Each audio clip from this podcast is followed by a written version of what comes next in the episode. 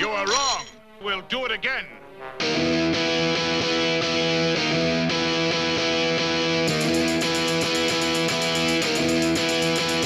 He was slinging pawns at a B&B when he had an epiphany. And they complained about time too about not playing D&D. It was free for all, and I heard him say, "Keep off my borderlands." But just sit back and let Spencer do his trick, cause you're incapable hands.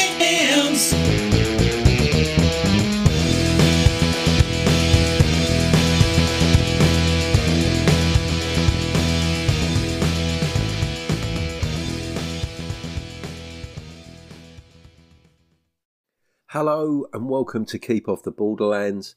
My name's Spencer, aka Free Thrall, and today I'm going to be revisiting the subject of Vaesen. But before that, I just want to share a couple of messages that I received following the last episode.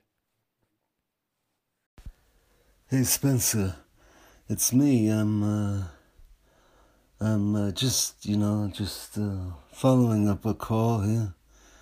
Giving you another another ring. Uh and uh I was just wondering about the uh the elephant.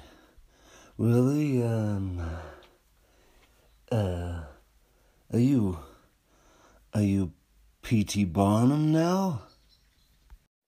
Brandon Marlowe there, and um, I'm assuming the comparison to P.T. Barnum is in reference to my skills as a presenter and a showman. Keep it down, Nelly. I'm doing a podcast here. Where was I? Ah, yes.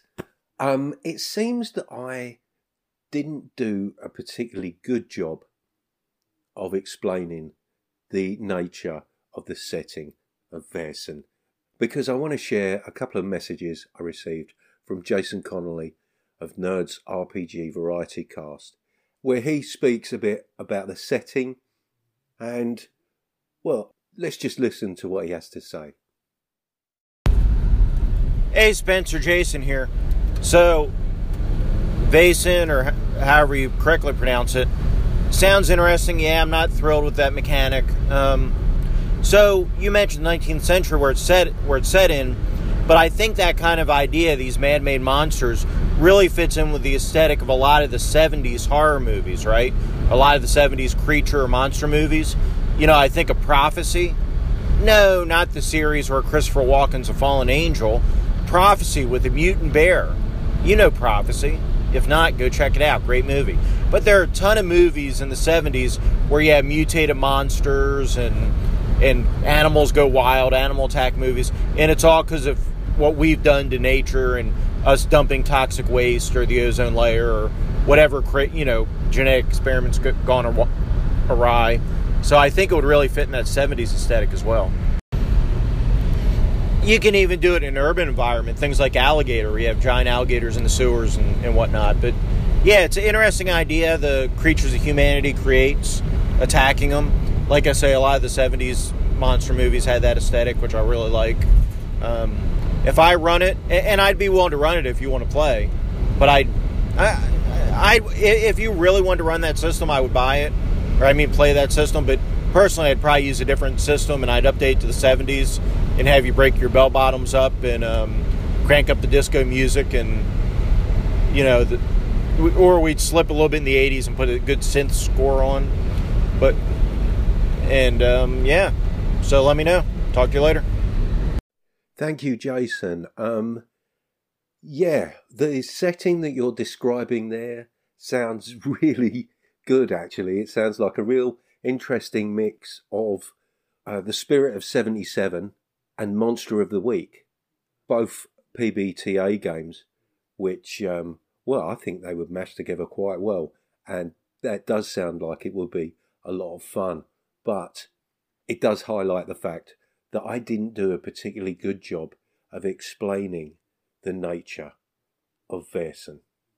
Because Vaesen are not the product of some kind of industrial accident of man's meddling with nature when I said the the situations were the result of human activity and industrialization, um, what I was attempting to explain was that Vaesen are creatures of legend.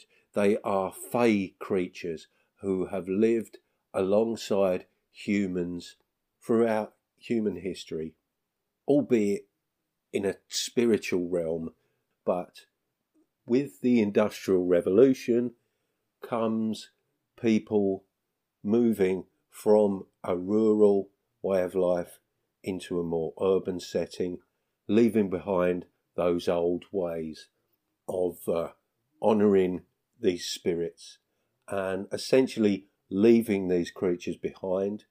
And not only that, but with the expansion of the cities and the transformation of the landscape, deforestation, things like that, these creatures have not just been neglected, but they are being disrespected.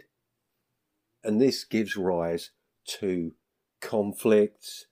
And as an investigator who has the sight, who can observe these creatures, who can study these creatures, who can hopefully negotiate with these creatures, addressing the issues that are upsetting them, perhaps bringing an end to the human activity which is giving rise to the problem, and just kind of resolving the conflict. Essentially, you're part of the the organisation, the, um, the the society, whose job it is to police this hinterland. Not unlike the game that Barney Dicker of Loco Ludus has come up with, the uh, League of Eternal Guardians, where you're pretty much doing a similar job dealing with uh, Cthulhu Mythos, which is a game I've had an incredible amount of fun playing. Um, you can hear a playthrough of it on Andy Goodman's expedition to the Grizzly Peaks podcast and Grizzly Peaks Radio. I think it's on both actually. One to check out if you haven't already. Um, as a point of reference, uh, the the Tim Burton film Sleepy Hollow, I think, would be a good example of the sort of situations you might encounter and how they might be resolved. If you haven't seen that film, it's set in New England. It's uh, about a community being terrorized by a headless horseman, and it turns out that this restless spirit is responding to the kind of nefarious goings on within the community. So I hope that explains things a little bit better.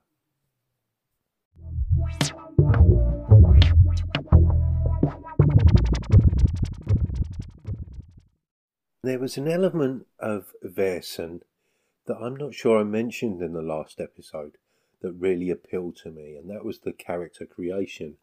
Um, there are a, a selection, I think, about 12 rather broad character archetypes that you can choose from.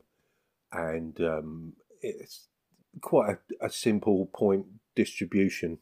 But at the back of the book, there's also a system for creating completely random characters, which is something that um, something I've spoken about before that I really like in a game. So uh, yeah, that was a nice touch. And what brought that to mind was listening to a new podcast, the first episode of which I popped up in the last couple of days.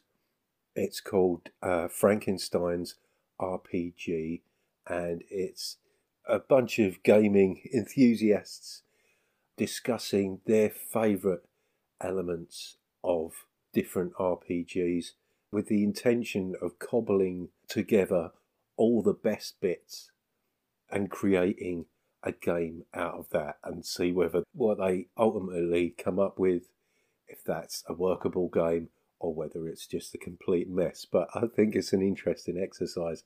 And also has echoes of the uh, ludic behemoth of uh, Barney Dicker's Loco Ludus podcast, whenever he interviews a creator, he asks them to uh, contribute an archetype or character class that they feel is um, neglected, underutilized, and uh, also their favourite mechanic, a particular element of a game that strikes them as unique and interesting. And um, yeah, if you're listening, Barney, I know you probably are. I wonder, Barney, if that was your intention for the uh, Ludic Behemoth offerings to result in some kind of uh, chimera of disparate parts.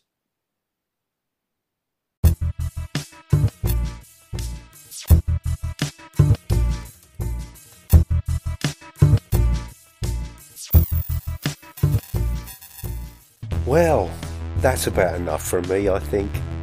Thank you very much for listening. Thank you so much for your calls. If you want to leave me a message, please contact me via the anchor link in the description. You can always email me or leave me an audio message at spencer.freeforall at gmail.com. There's a Facebook page for Keep Off the Borderlands. You can find me on Twitter and MeWe on the Audio Dungeon Discord and various other places on Discord as Free Thrall. I'd also like to thank TJ Drennan for the wonderful music he provides. And it just remains for me to say, take it away, TJ.